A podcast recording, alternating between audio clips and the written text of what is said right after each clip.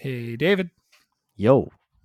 Welcome back, man. How do you uh, how do you feel about you being away and letting me just do whatever I wanted? You know what? I have we we have to discuss things, okay? But this is uh that's going to be a, a, conversation that we have not on the show, uh, behind closed doors, like mature adults. Yeah, we don't want to scare our very special guest away. That's for sure. Now, uh, do you know where you're not going to hear any arguments from us today? Uh, where's that? This episode of the Scene on Screen podcast. Hey, whether it's your favorite tabletop adventure, movie, or video game, we've got you covered. Welcome to the Scene on Screen podcast with your hosts, Sean and David.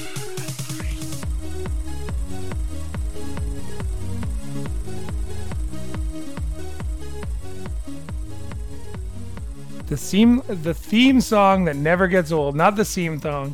Welcome to the Scene on Screen podcast with your hosts Sean and David. David, before we begin, I just want to thank our guest last week, uh, Adam Glass, for coming onto the show, doing his uh, his take on Y2 Cameron, and really just letting us into his world. I thought that was a lot of fun, and uh, it's too bad you missed it, but I'm glad you're feeling better, buddy. I'm I'm feeling well, and I I had to get better just for this episode. I'm sorry for uh, for last week, but uh, as most of our listeners know, Sean and I are huge fans of Walkabout Mini Golf, and any chance that we can get to talk about the game, and better yet, talk to the people who make the game. I mean, I could be on my deathbed, but I would get uh, as much medication pumped into my body just so that I have enough energy to talk about this game. And speaking of which, that's what we're doing today. We have a special guest today. I'm gonna I'm gonna butcher this name. Don Sean, you gotta do this. Don Don Carson. Don Carson. how, how right. are you? Welcome to the show. And uh, David and I pretend we can't read names all the time, so it's all good. Welcome, okay. welcome. How are you? I'm very well, thank you. Thanks for having me. We're we're so excited to have you now. From what we understand, your your title is the senior art director at Mighty Coconut, and you're specifically working on just Walkabout Mini Golf, correct? That's correct. And uh, what why don't we start with a softball for for everyone? Tell us a little bit about yourself. Tell us what you do at Mighty Coconut and what you did previously. Okay, well, currently at Mighty Coconut, uh, although the title is senior art director, I think the senior part m- has nothing more to do with the fact that my hair is graying than anything. but uh, so I kind of live on the front end of projects, uh, working with uh, Lucas and Henning, and coming up with the future courses and, and sort of mapping out the direction, and then it's handed off to our ensemble of amazing people who take those rough drawings and concepts and turn them into uh, finished courses so that's what I'm doing now. Um, that wasn't uh, games wasn't necessarily my original sort of career trajectory. I was an illustration major back in college, and then made my way in the late '80s to Walt Disney Imagineering, and I worked for six years on various theme park attractions before leaving, moving to Oregon in the mid 90s, and started having a hybrid of career of both theme park design and video game work. And I feel like I am now in the perfect place to use the combination of both of those skills on the courses that we're designing. Excellent. What other video games have you worked on? Are are you allowed to tell us? Yeah, m- most of them are sort of um, also ran. I worked for Dynamix, which was a subsidiary of Sierra Online, which was based here in Eugene, Oregon. And I was um, working uh, initially. I was supposed to be working on all the education projects, but by the time I got hired and moved up here, they dissolved the education department, and I mm-hmm. was working on uh, some games that have gone into obscurity, not even worth mentioning. Um, and then uh, a lot of the 3D Ultra uh, products, which were mm-hmm. everything from contraptions, uh, the, the uh, Incredible Machine, and mini. There's actually a mini, mini, golf game I worked on, RC racers, trains, you name it. Uh, most tween uh, products, and then eventually went and worked for there.com and then uh, IMVU.com on uh, sort of massive multiplayer uh, chat environments online, which all was very similar to the kind of stuff that we uh, are doing with the mass, the massive, not the, the not, less than massive, but multiplayer experiences in Walkabout. Awesome. I'm uh, I'm I'm excited that we have somebody of your stature here. Um, senior title aside, because I I I love the joke, but when it comes to just conceptualizing your next idea for Walkabout, how does it kind of how does it how does that storyboard start? Because we're playing twenty thousand leagues under the sea right now, and we're going to talk about that in a little bit. But even Labyrinth, like we we learned from some of your your coworkers and peers what it took to kind of get that going. But now that you have this position, how do you decide what's kind of next up on the storyboard? Uh, well, as far as future courses, we have a, a board that has like a hundred different ideas on it. So we have no end of things that we would all like to work on. Uh, Lucas is the one who will finally decide which we pick, uh, and a lot of that is orchestrating what feels like the next nice fit and what's a nice juxtaposition to the last thing we did. So you know to do uh, to do uh, labyrinth and then to do twenty thousand leagues uh, feel like uh, very very different flavors. Um, same with Sweetopia uh, was a very very different experience from the courses that came before it. Uh, so he's doing a lot of balancing as to what will be the, the next one and what will surprise the players. I think that when we announced that we were going to be working with the Henson folks, the response was, What? and then yeah. that sounds great. Um, and then now working with the Cyan uh, team uh, on Myst Island, all of us, you know, grew up and love Myst. And so to be able to work on it in any capacity, to be able to, to trot around on Myst Island and then desecrate it by putting miniature golf all over it uh, has been just a complete honor. Uh, but I think it, that also surprised people that that was one of the places that we were going. So Lucas spends a lot of time sort of crafting out the sort of this and next year's worth of courses so that there's always kind of a surprise. There's something new and different that we're doing that you hadn't seen before. I'll, I'll tell you, I was surprised. Yeah so you, you joined Mighty Coconut during the development of Sweetopia, correct?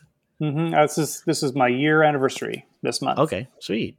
Um, so I don't know if you you might not be able to uh, testify to this, but would you say the development is substantially different for courses that are based off of uh, of existing themes like Twenty Thousand Leagues or Labyrinth or Myst versus uh, more uh, unique courses that you guys have developed themselves, like Sweetopia, for example.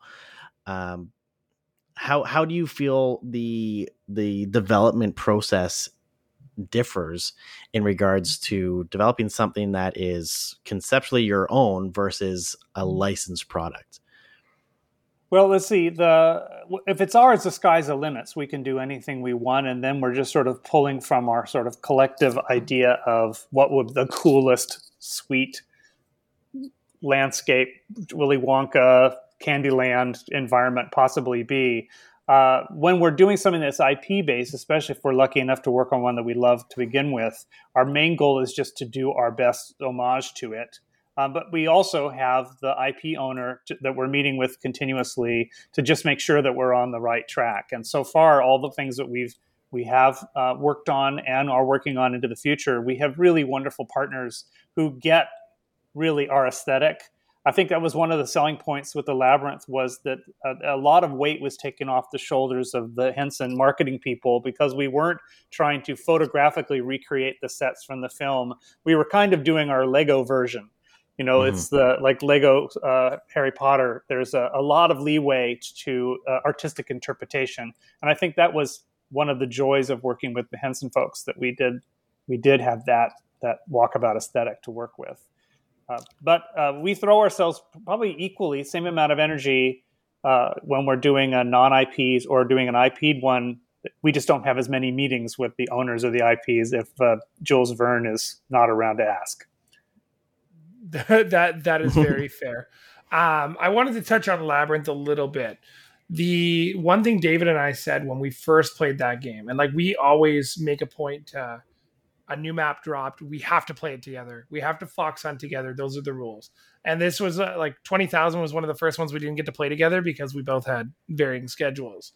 The one thing we both said immediately when we played Labyrinth was, wow, this is interactive. Not interactive with like the golfers and the the changes of aesthetics for your your character but just how interactive the game was itself. And some of the interaction that happened led you to clues in Fox Hunt because you remembered where those those things were while you were doing the Fox Hunt. What made you guys start having the map become more interactive? Like we know I, there's I, I think by interactive you mean more like alive. Sorry, because, alive. Yeah, like because with characters hopping around and moving and stuff like that, you can you can stand right in front of them and it feels like you could talk to them you can reach out and touch them which was that was the first map that had the characters in there actually moving around that you can walk right up to where everything else was more so just you're you're there after things have happened right? Like there's the in sweetopia we found like all the like the bodies in the bottom of the the one uh, pit and stuff like that and, and the worlds feel almost empty but Labyrinth was so much more alive and it brought the experience to a, a whole different level because there's that different level of, like Sean said, interactivity, but it was, it, it brought more life to it. Is, is that the plan moving forward? Is to have more things like that, and and kind of how did that change um, in regards to development? We're definitely working more and more, and I think a lot of that is sort of the theme park influence that I bring. Is that uh, there are opportunities to design a space in such a way that it feels like, like you said, someone was just there and they just left. That there's that there's this there's still the the hot coffee is sitting on the table despite the fact the drinker isn't there. Uh, Labyrinth was special because um, we didn't intend to put as many figures in it as we did, uh, but once you got into it, it was like, well, we have to have Ludo. Well, we have to have the worm. Oh, we can't do it without a couple goblins. Um, and so the list got longer and longer. But we did struggle a lot because uh, in a theme park attraction, you basically have an animatronic that's running through its cycle, and mm-hmm. there there can be a, a feeling that you are disconnected from it. It's like a it's an animated waxwork uh, that's there, and we were terrified that that was what it was going to feel like. That when you saw Hoggle and he was going through his his his little animation, um, and we also talked about whether or not they interacted with you in any way, and we we we knew we didn't want to have dialogue, but we decided just to have them be themselves in in the act of doing something that we remembered from the film, and I think we were pleasantly surprised that that the, despite the fact that you can't actually interact with them, you can't touch them, you can just stand, be in the presence of them. They are alive. You know, Hoggle is really effective as he's you know running around poisoning fairies. Mm-hmm. Um, uh, it it took us by surprise. It it definitely was. We bit off way more than we had realized when we worked on that particular course, and I don't think you'll see that much animated characters, at least not in the current um, courses we're working on. Uh, but we are like in Twenty Thousand Leagues, we did include the the octo- the squid that's attacking, um, and there's a little bit more animation as far as the things like the arrival sub as you come into the the submarine. All those things are things we are doing more of. Uh, but we do want there to be a sense of life, a sense that things are. This is a living space, uh, not an abandoned space. Yeah, with twenty thousand, you kind of get both of those feelings at the same time taking the sub in, I first didn't understand why I couldn't move. Like I could move around the little submarine, but I couldn't do anything else. I was like, what is going on here? And then like I I left the game to watch it again, to like really kind of take it in. And the doors magically open. and yeah, while it does seem like it's vacated, that squid is just going to town on that the the sub and it's really really cool everything feels lived in. Like it doesn't feel kind of like it was all abandoned. Well, obviously the squid took over and everybody left, but like, you know, it's a it's a very fun, positive feel. The one thing that I, I did notice between Labyrinth and Twenty Thousand was I thought Labyrinth took a lot to the extremes. Like there are some hard holes on that course. I, I, I fared a little bit better on my first run with twenty thousand. I, I don't know if it's just because you can see kind of the lines in which you're you're supposed to shoot, but can can you walk us through how you choose the difficulty of a course and what you're kind of expecting when you're you're laying out the course?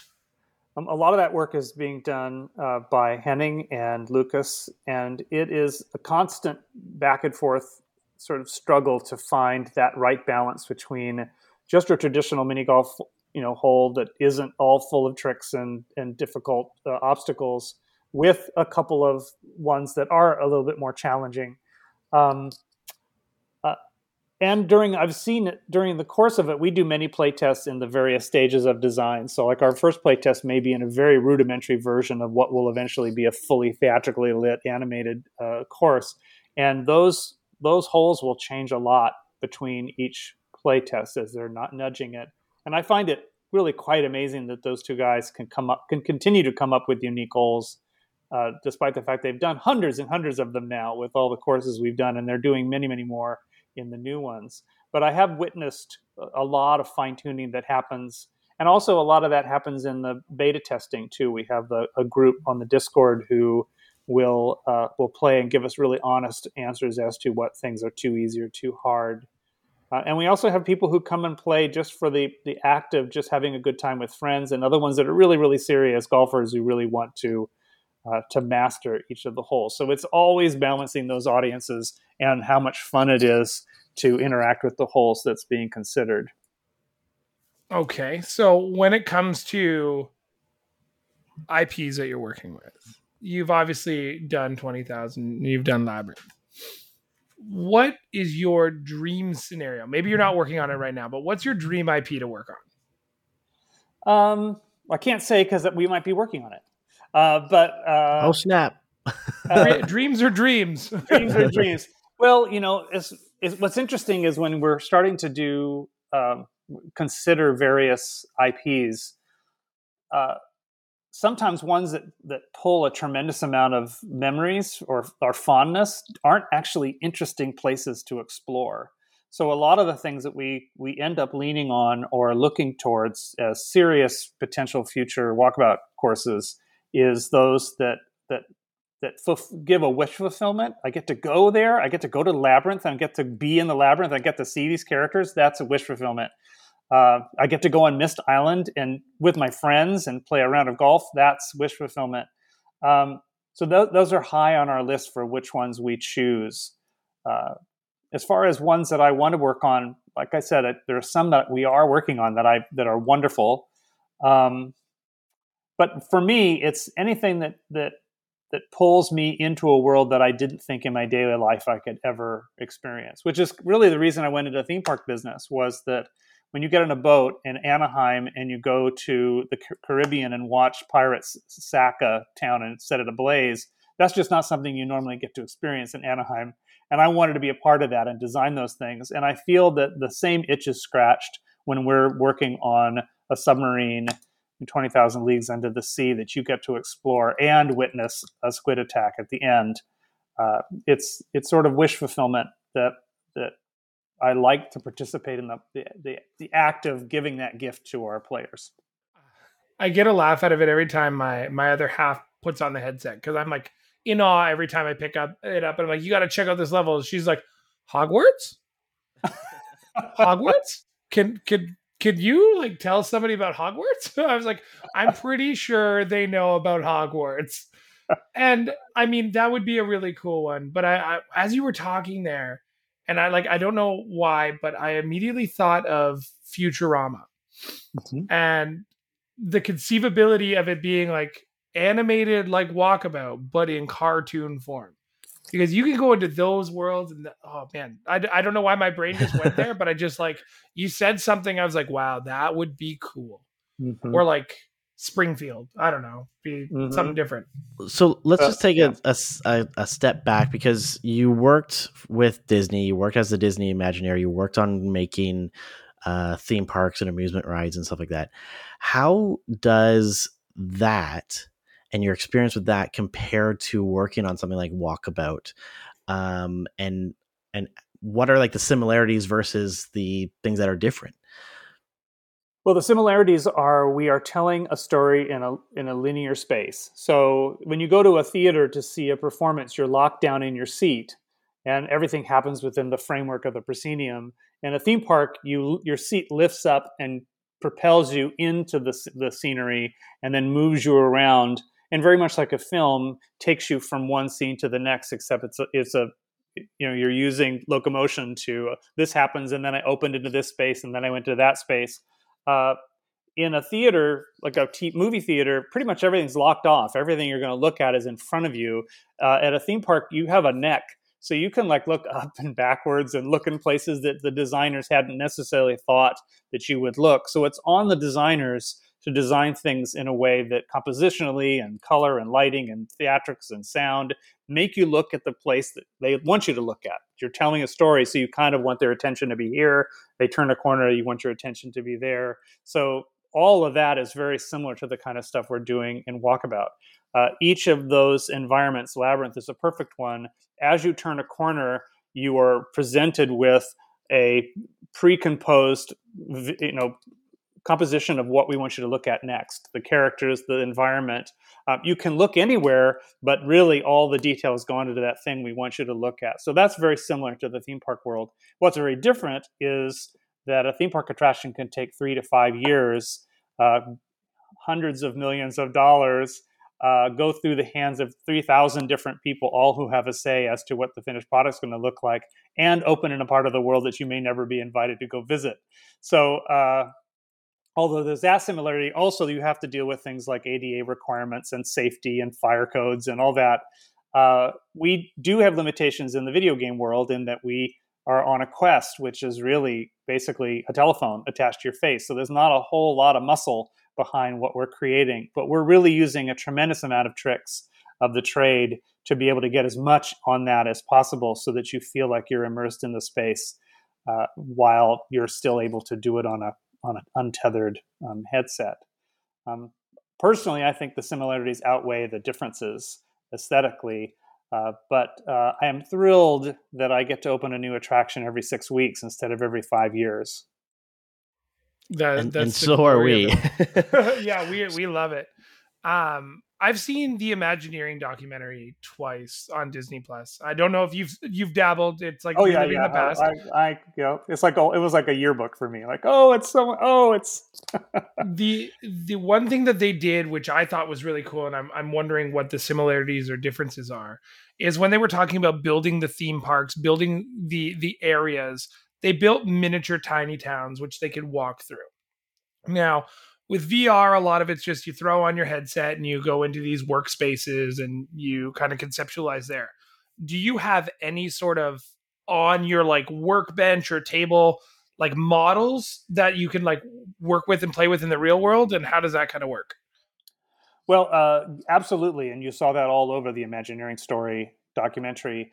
Uh, Walt was really particular in that as the design was progressing, they would do what they call a show model, which is a fully painted to scale version of the attraction, both the exterior and the interior. And in the case of the rides, they actually would uh, elevate the each side of the ride track on either side of these sort of tall tables and you would either walk through or sit in a rolling chair and push yourself through the model so you your eyes would be at the same level of the attraction that you were you were building. Um, I've been a real evangelist to to uh, VR as a design tool because I thought, why not build the ride and ride it before you build it physically? Uh, one of the realities in the old school way of doing attractions is you put a hard hat on, you get out into the field, and you realize, oh, that tree's much bigger than I thought it was going to be. You know, mm-hmm. uh, but if you have an opportunity of uh, experiencing in, in VR, one of the gifts of VR is that it uh, it tells you in the first 10 seconds what isn't working like oh that's that tree's too big. And those decisions can be made early on. So uh, at walkabout there's really no need, need for us to build physical models uh, especially since we work remotely but we what we do use a lot is gravity sketch which allows for multiple people to be in the same model at the same time. And so at the very very beginnings of, of these courses uh, henning lucas and i will get together sometimes in person, sometimes remotely, put on a headset, jump into Gravity Sketch, and we'll, like sort of a six armed octopus, we just start to build and design in the roughest possible way a 3D, 3D rep- representation of what that course is going to eventually be. And then my job is then to take that and then start drawing views of that model more than anything is to just show it back to Lucas and Henning and say, "Is this what we're doing? is this what you had in mind?" And we start refining. And as we refine the, the look and the design and the drawings, we also start refining the model. So we replace those scribbly bits with gray boxed versions. And then uh, everything is to scale. At any moment, you can jump and stand on each hole to see what it feels like. Uh, in fact, we have a palette of nothing but but 18 sort of generic holes, uh, little greens with a flag and one avatar, and we start placing those around as placeholders. So volumetrically, we can design the environment, and then we replace those with the actual designed holes uh, quickly after that. So, from um, a design point, like I was looking at through your portfolio online and stuff like that, and I, your art style and and your animation style is very unique and very detailed. And um, was there? Did you find any difficulty going from the amount of detail that you put into your artwork to I, don't want to say downscaling or downsizing it, but going from something highly detailed to a low poly design. So, was there difficulties coming up with these conceptual ideas of these, like, I don't know, like a, a grand arena, and then having it downsized to a low poly version of that? Was there the difficult any difficulty in in that transition for you? Actually, quite the opposite. Uh, when I was doing the the 3D models in the theme park world that were going to be previewed on VR, I'd have to build them low poly because uh, the danger is you can very very quickly get really smooth surfaces and nice turning radiuses and immediately have a model that's either impossible to view in VR or makes your client sick to their stomach because the frame rate's so bad. So I've had to really rein down my uh, my poly budget. And also working at there.com and IMVU.com, we also were working in really low poly models. So in a way, uh, the low poly model is like the concept model in the theme park world. We just have taken that concept model and then we've applied a, a lot of uh, theatricality with the lighting and the effects in walkabout. So I'm really, really comfortable, and I I personally really like the the constraints of low poly because it it allows you to uh, to say a lot with very little. It takes some of the stress away from having to be a perfectionist, right? Well, we're not doing photoreal, and it, what's interesting is we get a lot of. Uh, one of the compliments we get is they go, "Why is this so nice?" I mean, this there's there's no like there's like there's no textures other than color. It's really, really, really simple, and yet like Shangri La hard mode is just one of one of the most idyllic places ever to just hang out and visit people in, despite it's the fact so of chill. the limit, limitations. It's incredibly chill. One of my favorite uh, courses to just hang out in uh, is actually Arizona Modern. Just like in the evening, it's just so kind of relaxing. Now, granted, uh, that had one of the hardest fox hunts that we've ever done. Yeah, but um, that is a nice thing about. Uh, I think that's what stands out a lot to Sean and I when we play is that how relaxing the games the game is because you can just go in there and because they're not super detailed, you don't have to focus on every little bit of detail in the the the course. You can just enjoy it and um, more often than not, you know, if Sean and I, either of us have a stressful day, we'll send each other a message to say like, "You want to play walkabout?" Yep, we'll be on in in an hour, and we just play like two or three courses and just relax that way. So it is really nice, you know, having not like kind of being able to shut your brain down right like Agreed. where every day we're we're bombarded by all these different stimuli and everything like everything needs to be high quality high details and everything like that and and jumping into uh, a game of walkabout mini golf where things are low poly and you can just kind of relax and enjoy the story that's being told. It is it is really nice. Um, now, one thing I, uh, I I know a lot of people wonder about. Uh, people know what a director is. People know what a producer is. People don't necessarily know what an art director is or what an art director does. Can you explain, uh, maybe in layman's terms, you know, the basics of what your job entails and and where you fit in in the whole design process from start to finish? Right. Uh, well, art director uh, is is often someone who's worked up the ranks as an artist initially who's been producing images that have been there to support whatever the project is, whether it's a theme park or a video game. Art director is just sort of more, it's more of a, of a, an overseer, a, a creative overseer who can draw. Uh, so in the case of with Walkabout, uh, I'm a facilitator for Lucas and Henning to help visualize their ideas really quickly and whether that is sketching vignettes or building um, low poly initial models or doing uh, sort of bird's eye illustrations that sort of uh, elevated view looking down over the course to see all the pieces. It's a communication tool that then is handed to the various other members of the, the team so that we all have a same potential aesthetic direction as to what it's going to look like. Uh, since Walkabout has such a very definite, defined style in our low poly aesthetic, uh, we all kind of just organically know what that look is. So more, uh, my role is to is to lay out uh, the progression of the of the holes, what the environment is you're going through, and then what I like to do is is participate uh, in uh, the set deck part of that as well. It's um, Emma is taking a lot of that role over now too, where we we come in, the thing is playable, it's it's getting more polished it's all those little details that start to bring in the the sense of life. So uh, early on, I'm doing that now with one of our courses, uh, sketching out some potential visual gags or little vignettes that describe uh, life in a submarine, or what what it might be like to be attacked by squid, or what is the design of the mini sub before we build it as a 3D model that you're going to ride in when you come and dock to the side of the Nautilus. Um, so I do as much drawing on physical paper as I do 3D modeling, but but I would say most of my stuff, if not 100% of it, is stuff that you'll never necessarily see. It's all there to support the finished product, which you'll eventually play when we release it. That's excuse me. That's awesome. As I clear my throat, uh, sorry about that. When uh, we were talking a little bit before David uh, asked that question specifically, we were talking a little bit more about like the low poly and how it's like a very relaxing game. Go focusing back again on 20,000. The one thing I noticed, and I, have played it a little bit more than David, so I'm hopeful that you can help me with this, Don. The idea of making the ocean completely black to me was a mind blowing thing that you guys have done. And the reason it changed my perspective of how you guys are developing VR games is I have to focus on just the course.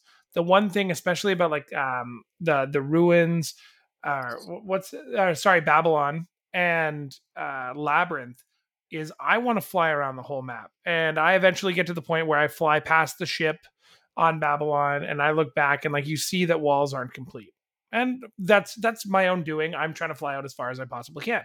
I want to see what the limits are. The thing that I found so unique about 20,000 is there's none of that. I did a fly around the ship. The ship looks immaculate. Everything inside is so detailed, but there's nothing pulling my eyes away from it. Even um, when you do like deep space, it's it's all very like you just want to look around, you want to look at the satellites, you want to explore. I didn't feel like that was there. Was that a creative decision to really focus on the course or what what was kind of the motivation behind blacking out everything? Well uh, we knew in advance even just the idea of doing the nautilus we knew that there were going to be high expectations that it was going to be explorable and that it was going to be densely packed uh, which is something we, you're correct we hadn't done before. We we ha- we get a lot uh, uh we get away with a lot of tricks uh, to allow so much stuff to appear on your quest uh, so that when when you're in this valley, we don't render the trees in the next valley, basically, you know, so that uh, we're not constantly having to crunch all those polygons all the time. Uh, but by shoving everything inside this sort of dollhouse of of content, we had to, we knew we had to be really careful about the quantity of things we use. So we basically spent our entire budget on the inside of the sub as opposed to outside in the water. Um, also, we're developing some other things in the future that uh, have content in it that we didn't want to give away. Like we we want each one to have something special. We don't necessarily you get a future course and go, oh yeah, they had that in in the Nautilus. So we decided to just really lavish all of our attention on the interior. Although, in uh, the the the contrary to that is if you played the hard course, it has quite a vast uh, landscape outside the sub because the hard course you've you've actually settled at the bottom of the ocean and you're you're wedged over a crevasse down into a pit of sort of lava surrounded by floating uh, mines. Um, with all the light shining up its belly so that when you're inside the sub there's this really really bright orange raking light that's sort of shooting through the interior. Our goal with the hard courses is to see whether or not we can create much much different experiences while using the same space basically and a lot of that's done with our lighting. That's the one thing that, that's the one thing i have noticed is that a lot of the the uh, hard courses they end up being in the evening or at night and the courses themselves are the same. Some of the maps and and and uh, the design will change a little bit but just changing the lighting itself makes it feel completely different. Mm-hmm. um, labyrinth was a, a, prime example of that um, actually my favorite one to play the hard mode is um, el dorado uh, mm-hmm. mostly because it's in the middle of a thunderstorm and I love I love rain and I love thunderstorms and stuff like that. So I could literally just spend hours just hanging out there. But uh, it the fact that you guys are able to create essentially two very different experiences using the same map or the same uh, environment is is phenomenal because you know people might think of it saying oh well I'm, I'm, it's just one course but really it's not. It's it's two separate courses but and, and the story that you're telling as well is very different right? Because with the fox hunts you either have puzzles that you have to solve or riddles or whatnot which tells a story in itself. So we've already experienced on the the easy mode or the easy mode the uh the story that you want us to tell visually but then on the fox hunt you can tell an, an even more in-depth story which is pretty cool. Now in regards to say the fox hunts do you have any uh, input and, and control on kind of like how those play out well during the concepting phase we'll talk about what the options and the potentials are and uh, especially in the future, we've got some really fun ones that are very in, locked into the story of the environment in ways that we are we we are just touching on now in the, the current released ones. Um, I would say Henning is the master of the fox hunt. is his one of his favorite things to do, and he'll craft and is often thinking about that fox hunt from the very first day we're conceiving of of a course. Uh, and there's also a desire to make the fox hunts very different. So some are very visual and some are very puzzle oriented. Uh, when uh, Myst arrives uh, next month, you'll see that there is definitely an, a, an homage to the puzzleness uh, that we expect from the Myst games. Uh, and that's going to be very apparent in the Fox Hunt for that one as well. So we're, we're always trying to, to change up and, and surprise our players with new environments, but we're also trying to do the same thing with how they interact with the environment with the Fox Hunt. So, Don, myself and David, we used to live really close together, and now we don't. We live 18 hours apart, which is challenging for us. But the one thing that we always have is VR, um, and our like show with you and our, our listeners. But I want to tell you a, a little story about Labyrinth. Now, David and I played Labyrinth with a friend of mine for the first time when it released, and David, if I could have seen his face he sounded like he had childhood when he played the 18th hole. Oh my now, god. Um for for it all started when we traveled from 17 to 18 and the the design and concept incredible. Thank you for thinking of that if that was you. but the finale to 18 David's reaction was something I've never heard before. David, do you want to talk about your experience? well, well you, for for people who haven't played um, Labyrinth or Hole 18, first off, you should be doing that. uh, secondly, just the fact that the labyrinth, you know, one of the biggest things that I remember from like that movie is the the glass orb that David Bowie plays with or the Goblin King plays with the whole time. So, hole 18, you're in this I don't know. I, I don't really know how to explain it, but you're in this kind of eh, floating environment where everything kind of goes to this glass orb. And I'm like, oh my god, that's it. That's the the Goblin King's uh, glass orb. But uh, it was one of these holes that obviously you have to hit the, the ball a distance into this thing. And we had no idea what was going to happen. And my God, when I hit that ball there and that glass orb blew up and then everything kind of fell together. I, like Sean said, yeah, I, I pretty much squealed like a, a little girl. Uh, it was, it was actually quite uh, it, it, was unbelievable because it wasn't anything that we had seen before in any of the courses that we've that we've played before. Um, where did that idea come from?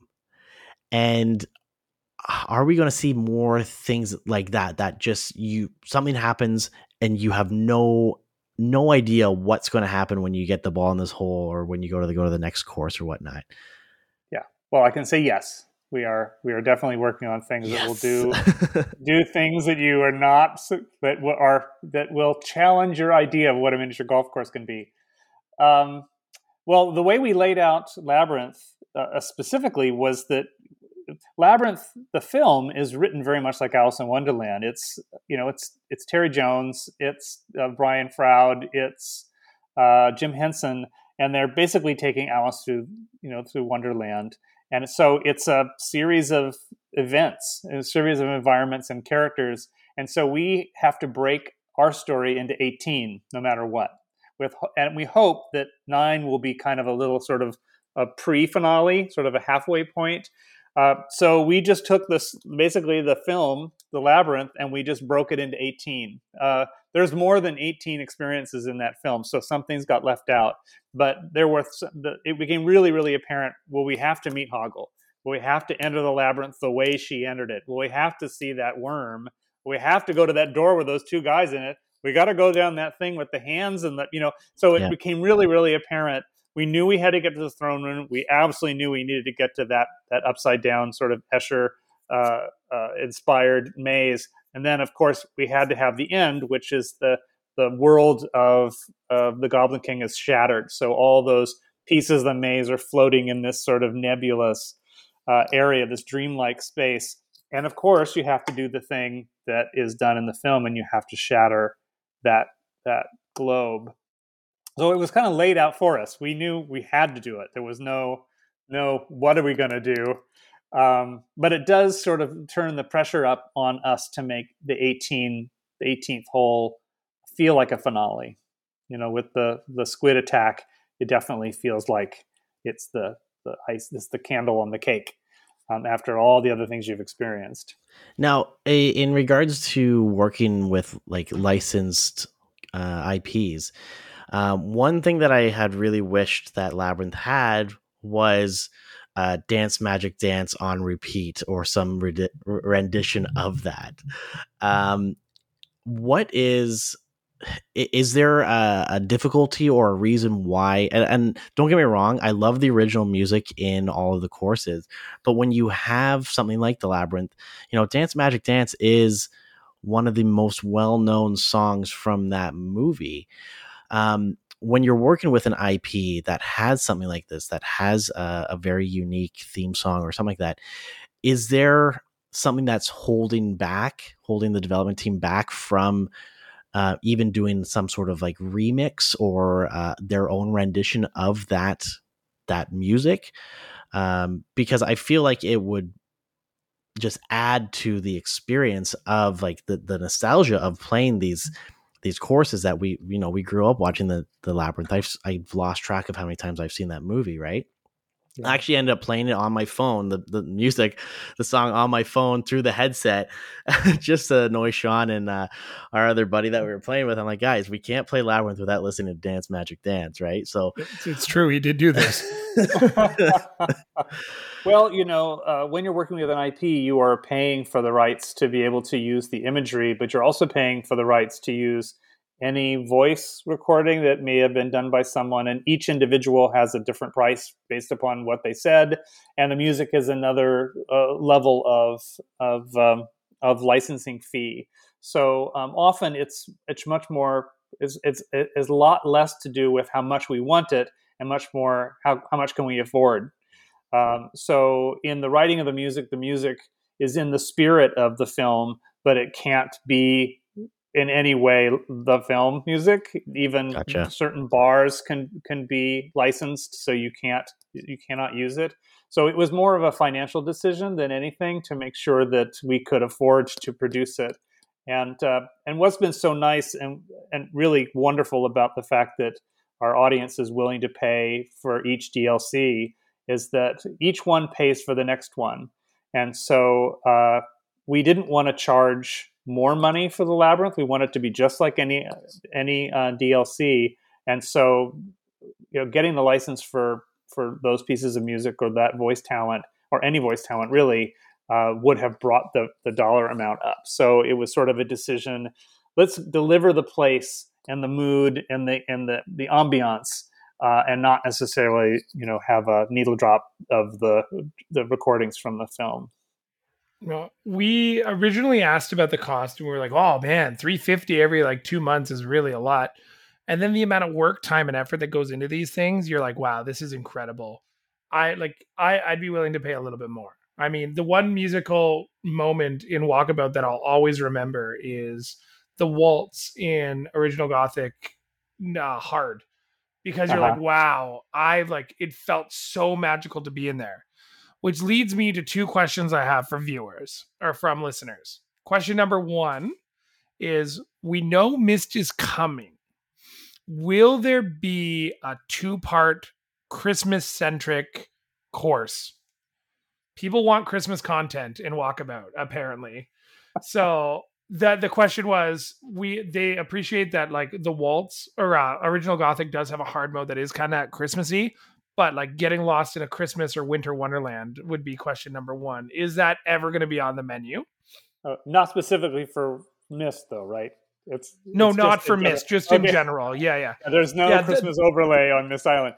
Um, it's definitely on our list of something that we want to do. It's it. I- I have to say that the course that we're working on for the holidays will be well received and wonderful, but sadly, it's not Christmas themed. Um, but definitely, uh, a, a holiday themed uh, courses definitely are on our list of things to uh, to consider for the future. Amazing. Now, question number two that I had um, from one of our listeners and actually fellow party member of our walkabout community is you guys have dabbled with gravity now that you've released Labyrinth. Are physics, specifically ball physics, ever going to be on the menu? Yes. Oh, interesting. I like how it's just yes. It's like I can't give you anything else. The amount of times I've wanted to like hit the ball with the heel of my club to try and spin it blows my mind. But it would also make the game so much harder because then you're also working on like Well, the trajectory. So let me caveat the let me caveat the yes. Uh, the the change in physics that happens in the labyrinth at hole uh, 17 is much more what I'm talking about as far as the way in which the ball will interact with the environment, less about how you interact with the ball. Fair. So in that particular way, yes, we are we are playing with physics um, uh, actively. Oh. Interesting. Okay. I, I will take it. I will take it because the game gets better and better every single time we play it. Yeah. Now, We're always working on it. You, you know, you can grab a ball from behind your shoulder and and physically place it or toss it. I just learned that actually today. Yeah. So so in that way, you can do anything you want with that ball once you have it in your hand. Sean, did you know that you could pick up the ball? no, I had no idea. I I literally just play. I'd like I'm so focused on trying to be under like minus nine or more on every course that that's all I care about. he actually gets really Okay. upset. He actually gets really upset if I do better than him. Uh, and I don't even try half the time. So So on Welcome Island or any of the practice modes, you just you reach your hand back by your ear and you you grab the grip button and you're holding your ball. and you can drop it anywhere, or you can throw it, or you can fly in the air and drop it from a thousand feet, or you can hurl it at your friend, or you can try to get it into holes. So uh, yeah, you can interact the ball with that and with the ball in that way. Now, Why uh, did you tell him? That? I know, right? um, n- now, Welcome Island. That was one of the first uh, major projects that you worked on with uh, with uh, Mighty Coconut and Walkabout Mini Golf. Mm-hmm. Is there are there any plans to expand Welcome Island to be more than what it is right now? Um, well, uh, you know, originally the genesis for Welcome Island was that people were showing up early or on time for a match, and their their fellow players weren't weren't as as um, on time, and so you Mhm. just sort of stood there. And we Mhm. thought, gosh, it would really be nice if there was something that you could do here.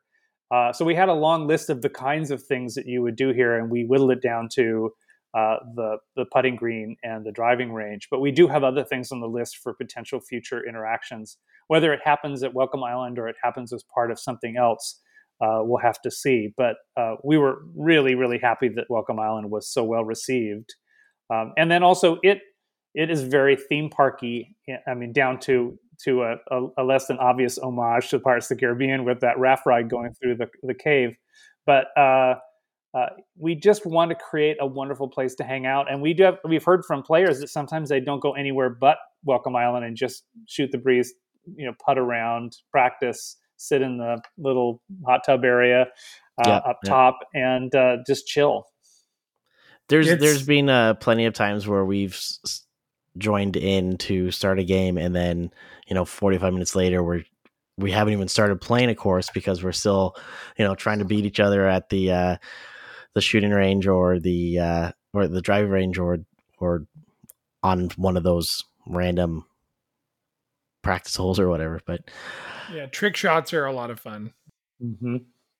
Um, so I have one final question before we go, and we did this to Emma and Edward, so we we're not singling you out, we promise. But there's some rumors floating around that there's some some other courses coming with a little uh, Jules Verne flavor. Are you allowed to give us anything beyond Myst coming out? Just even a little taste.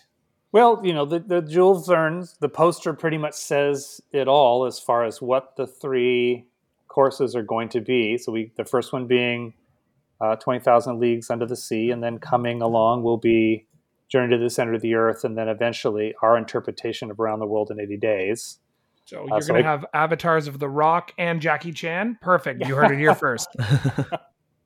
And uh, as far as the other ones we're working on, um, like I said, Lucas really wants to surprise and also uh, it's kind of like a, a well-designed meal. You want each each course to have a different flavor, and we try not to have two things like we like uh, um Shangri-La and um, Babylon is is definitely what people have said is call it a Zen course or a, a chill course. It's just a really really pleasant place to be, kind of quiet, very natural. So we we we have some of those coming in the future that are just really pleasant places to be in. We have other ones that are more sort of labyrinth size and scale, where you have lots of things that are happening and things to do and places to explore. Uh, I think while we were working on uh, Journey to the Center of the Earth, uh, the initial phases, it really really tickled my eight year old you know, go in the backyard and dig a hole uh, self. The idea that I wasn't just watching people go, this, you know, descend into the earth. I get to go do that, and I get to call up my friends, and we get to do it together. Uh, that's really, really exciting and thrilling, and very different than anything we've done prior. Same with um, Twenty Thousand Leagues. It was we hadn't done anything that compact. Uh, the sort of Wes Anderson, you know, dollhouse shot of all the rooms that you can go inside of. Um, so the future ones that we're working on, uh, um, hopefully you'll see that uh, wow, that's really different than the last one.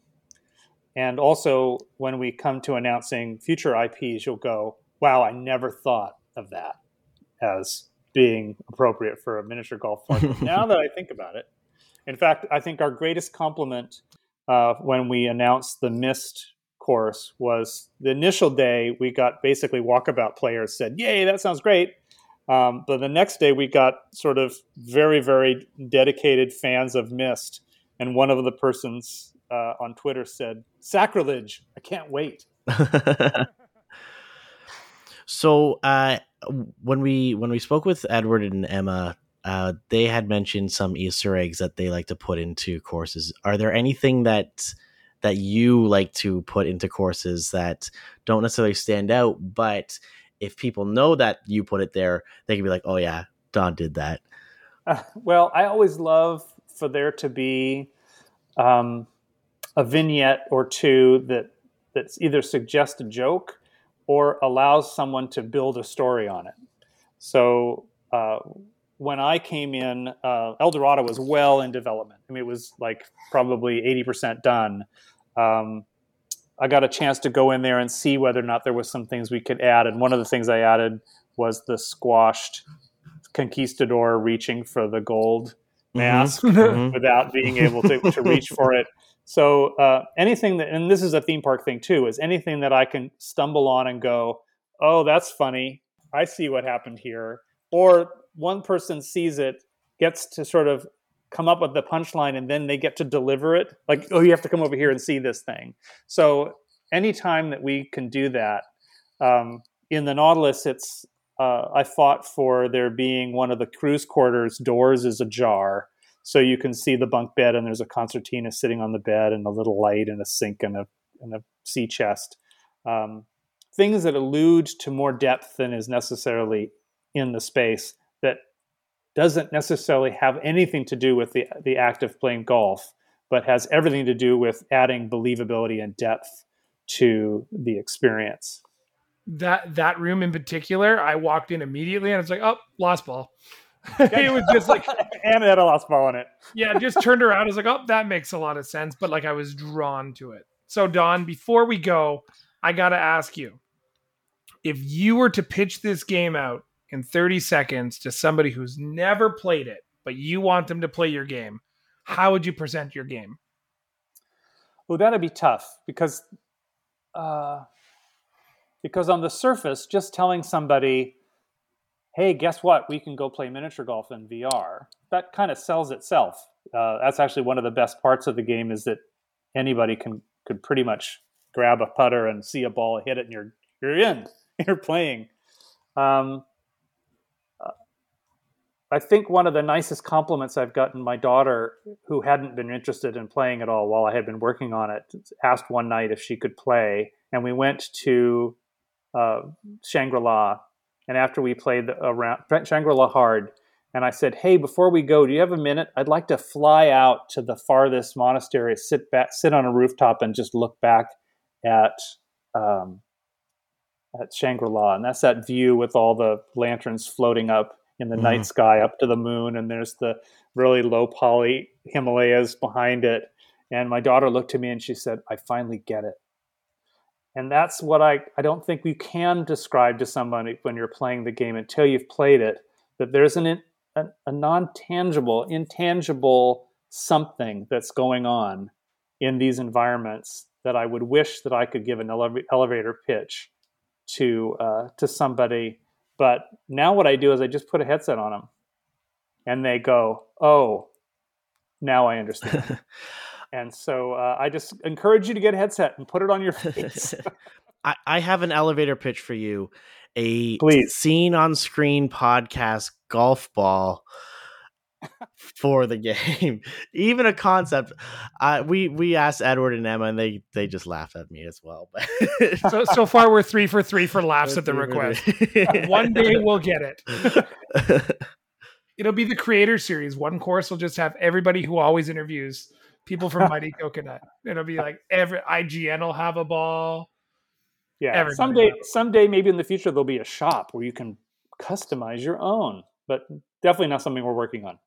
Yeah, it sounds like something you're definitely not working on.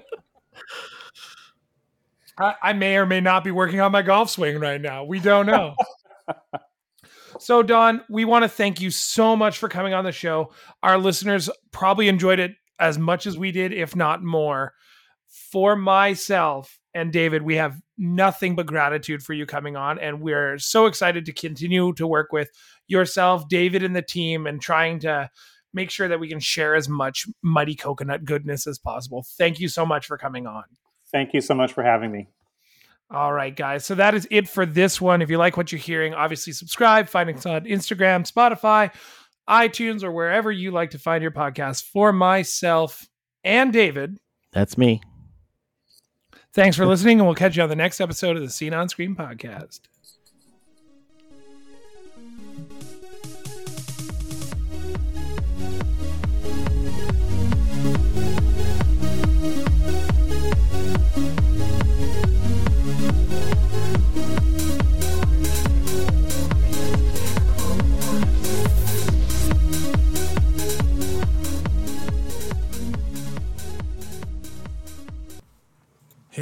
David. Yo. Have you been living in your loungewear for the past few years and you're in need of some new, high quality, and stylish clothing? I literally feel like I've been living in rags. Now, what if I told you our friends at Diameter Apparel have got you covered? Their unique and sophisticated polos will keep you looking sharp, whether it's for the golf course or attending an evening dinner party. No way. Their Canadian made, fully sublimated performance jerseys are super comfortable, and they will keep you cool while playing your favorite sport, taking first place with your squad, or even while you're working out. I, for one, love my three quarter zip. It's lightweight and feels great even on the disc golf course. But, Sean, where can I find out what they have? You can check out their latest designs by visiting diameterapparel.com. Again, that's diameterapparel.com.